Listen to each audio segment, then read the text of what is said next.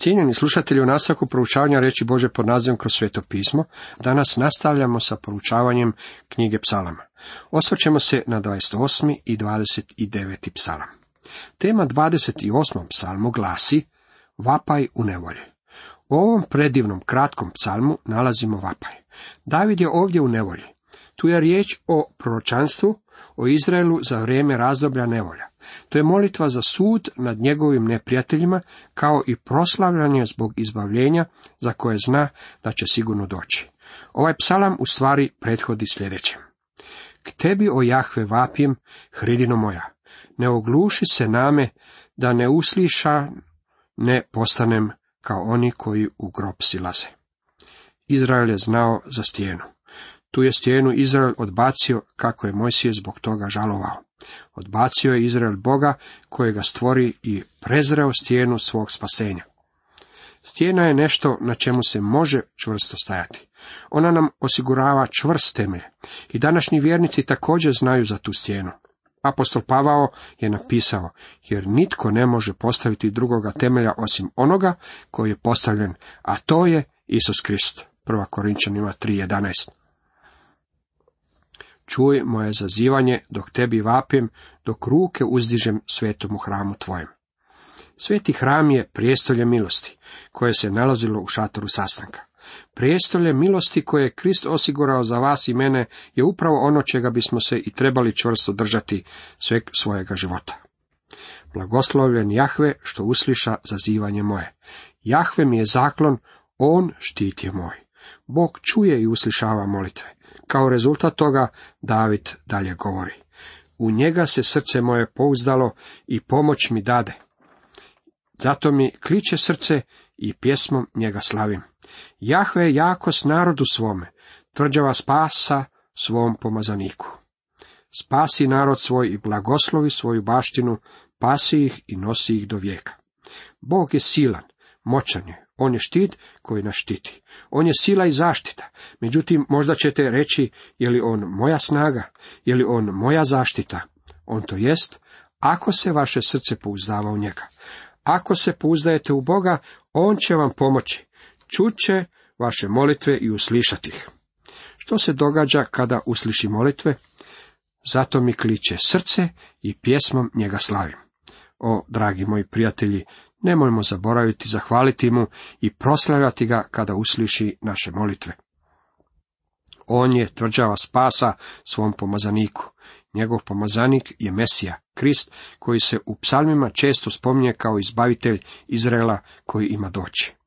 David zaključuje ovim pozivom, spasi narod svoj. Ili bi se drugačije moglo prevesti, budi pastir svome narodu. Pomazanik je njihov pastir koji će ih nositi do vijeka. Kada dođe, to me podsjeća na ono što je Izaija napisao. Kao pastir pase stado svoje, u ruke uzima jagance, nosi ih u svome naručju i brižljivo njeguje dojelice. Izaija 40, 11. redak. Cijenjeni slušatelji, toliko iz 28. psalma. Pogledajmo što nam donosi 29. psalam. Tema ovom psalmu glasi Gospodnji glas u grmljavini. Psalam koji stoji pred nama je psalam o prirodi.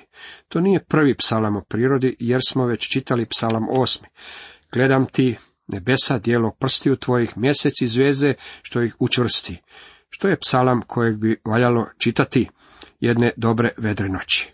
U psalmu 19. čitamo, nebesa slavu Božu kazuju, navješta svod nebeski dijelo ruku njegovih.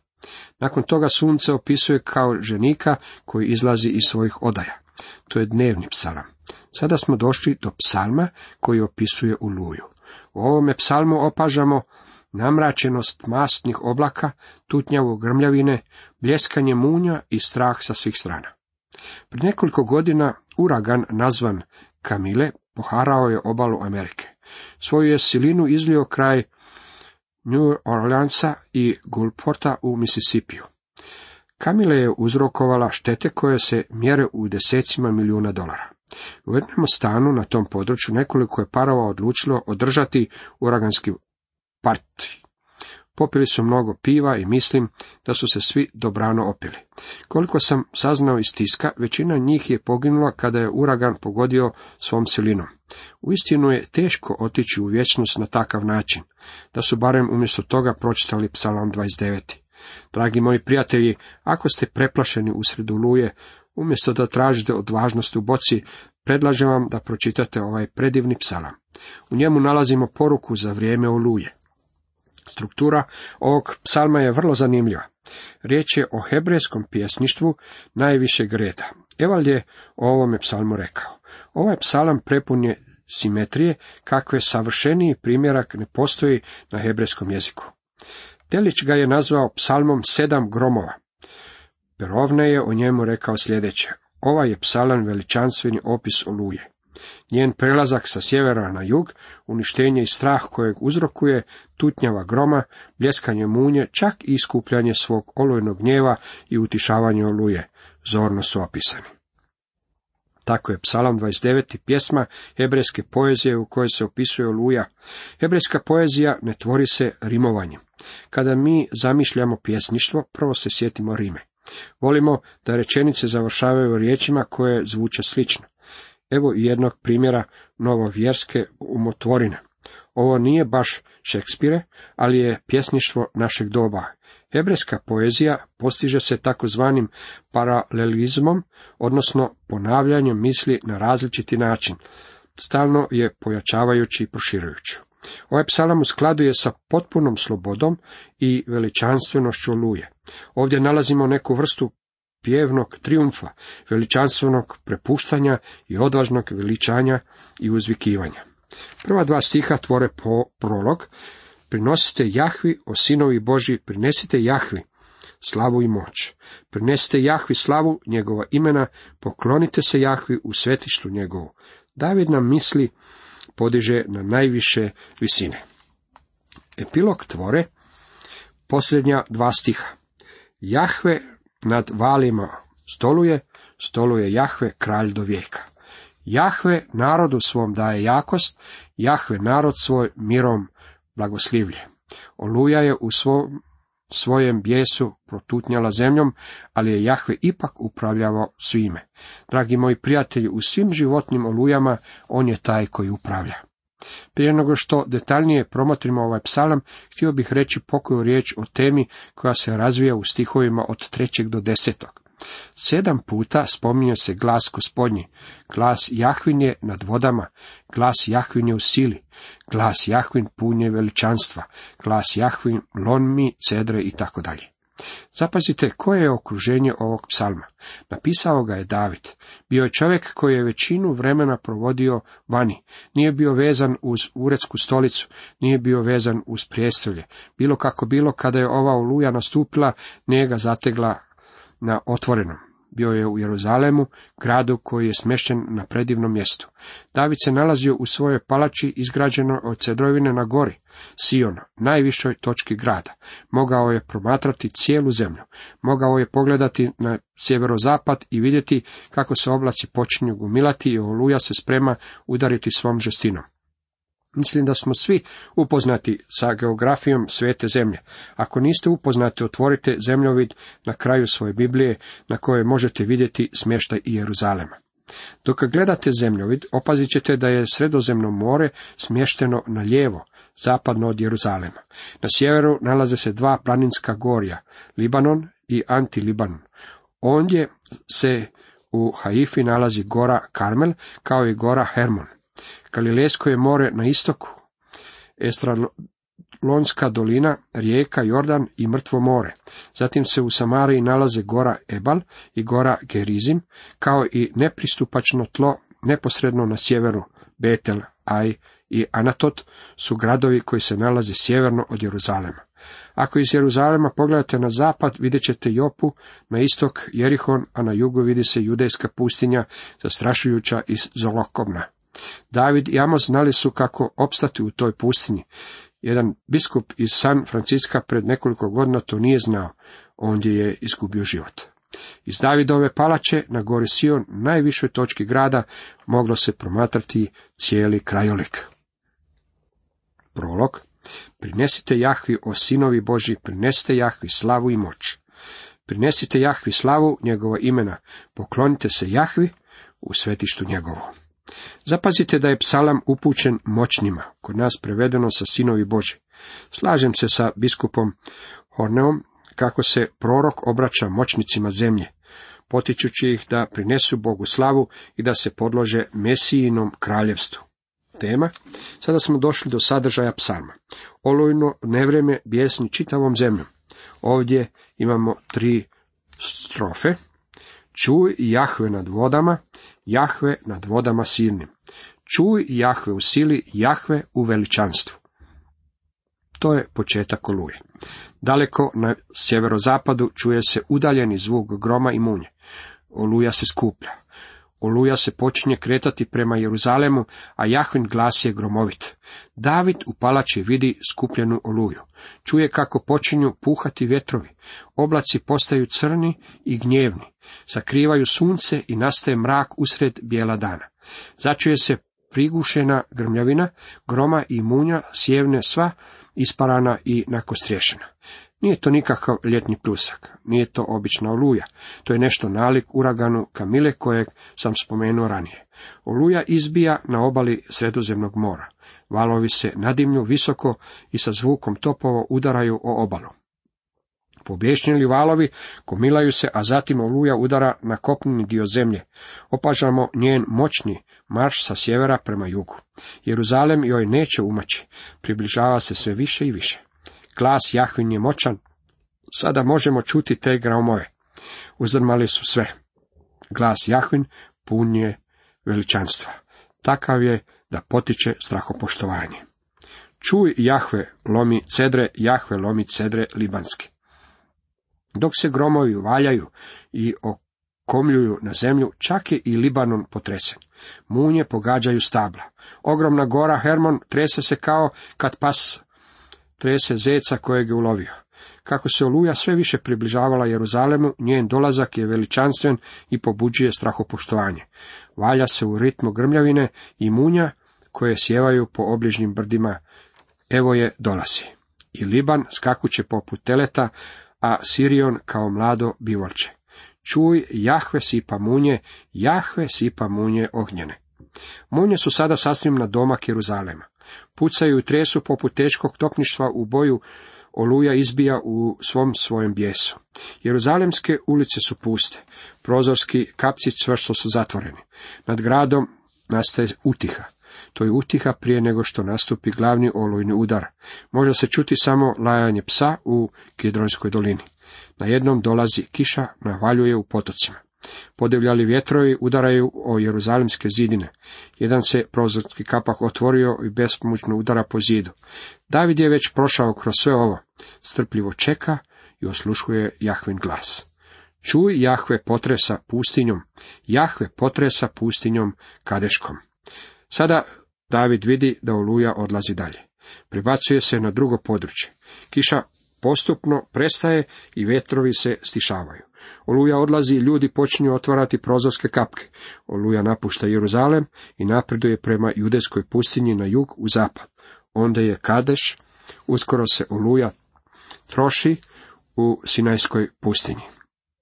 Zrak je svež, a David može čuti valjanje voda u Kidronskoj dolini. Čuj, od straha se mlade košute, prerano se mlade košute šumske, a u hramu njegovu svi kliknuše slava. Oluja je donijela i nešto dobro. Životinje su se preplašile, što je neke koje su nosile mlade natiralo na mlađenje, nije bilo dugotrajnih boli. Također Oluja je neke ljude natirala da odu u hram, iako ondje nisu bili već jako dugo. Otišli su u hram zazivati Boga. Oluja je potpuno zamrla i nestala je na jugu. Epilog Jahve nad valima stoluje, stoluje Jahve, kralj do vijeka. Bog je svo vrijeme upravljao ovom olujom, baš kao što je upravljao i potopom. Jahve narodu svom daje jakost, Jahve narod svojim mirom blagoslivlje.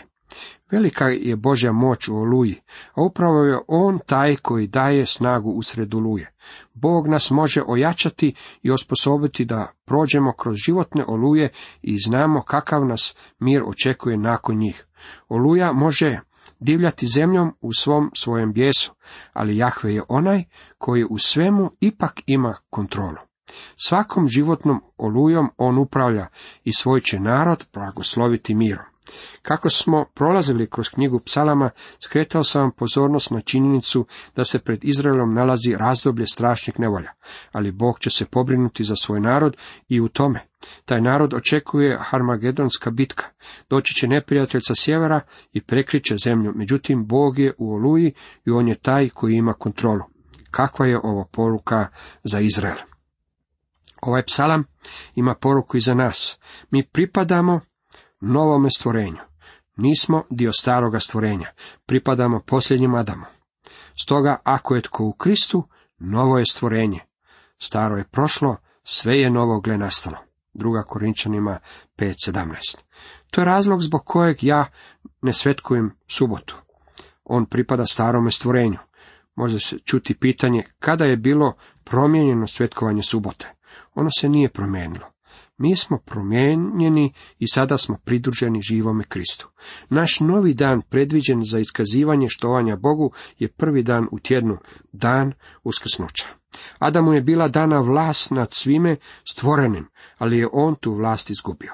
Krist je ponovno zadobio tu vlast, a staro stvorenje daje nam stanoviti obrazac, ilustraciju i ta je poruka dostupna nama danas.